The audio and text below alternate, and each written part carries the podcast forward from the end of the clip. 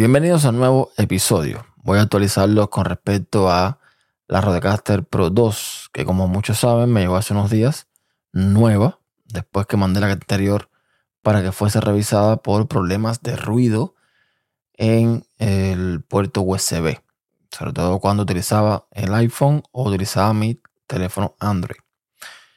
De momento todo bien, de momento por lo menos con el iPhone todo bien, no he tenido más ruido.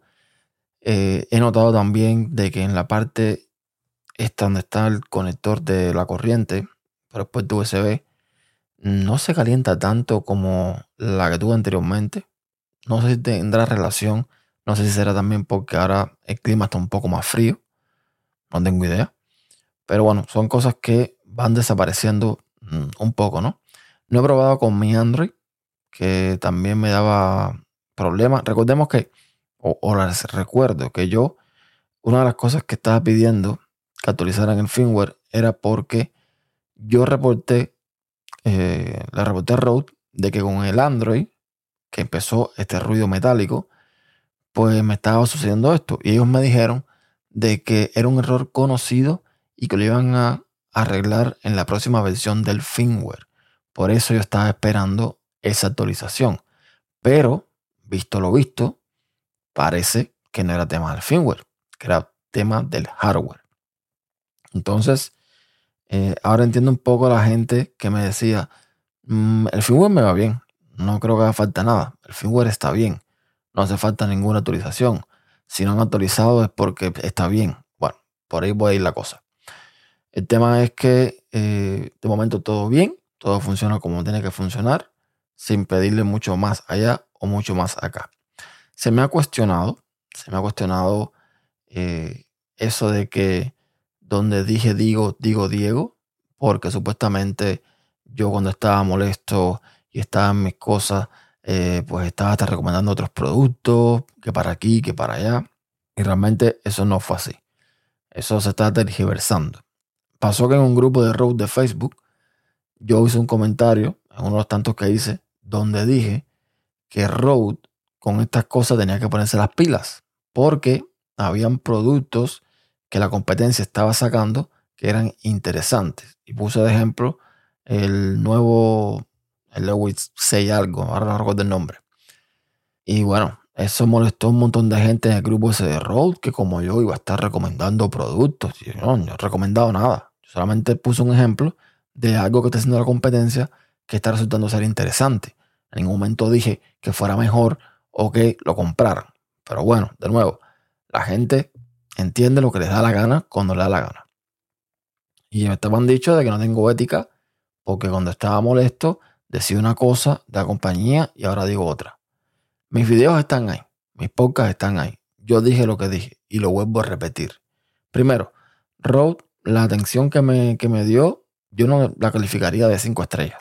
No fue una atención muy buena, sobre todo cuando me tuvieron la Rodecaster Pro 2 semanas y algo, sin noticias de ella, y solamente cuando me quejé, por arte de magia, pues apareció una solución.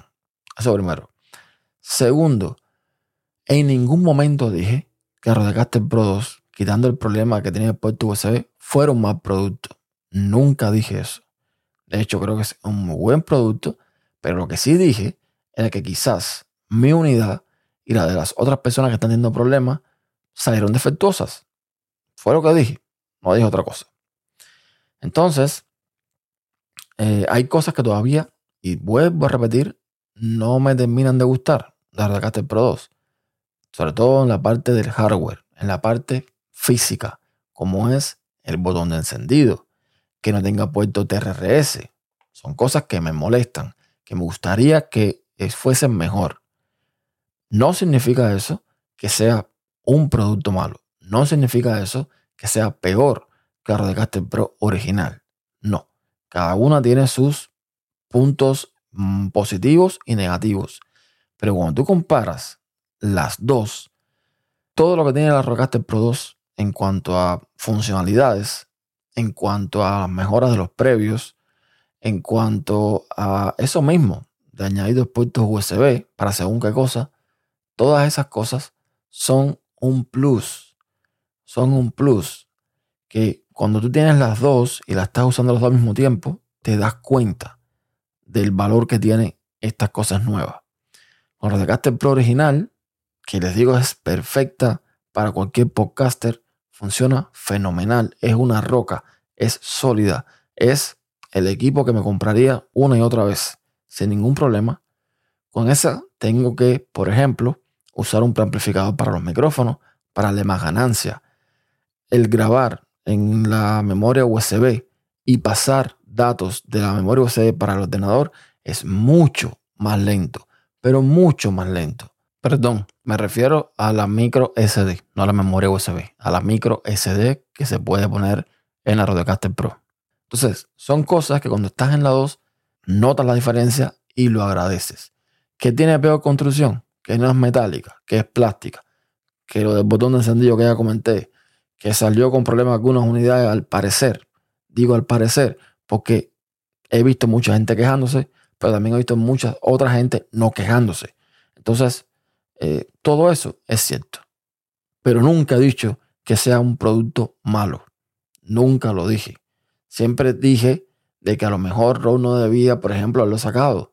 Tenía que haber esperado un poco más, haberlo pulido un poco más. Pero nunca dije que fuera un producto malo. Entonces, vamos. No tergiversen, por favor.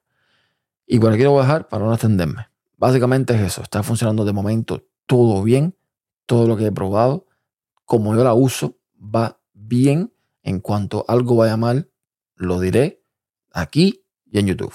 Hasta un próximo episodio.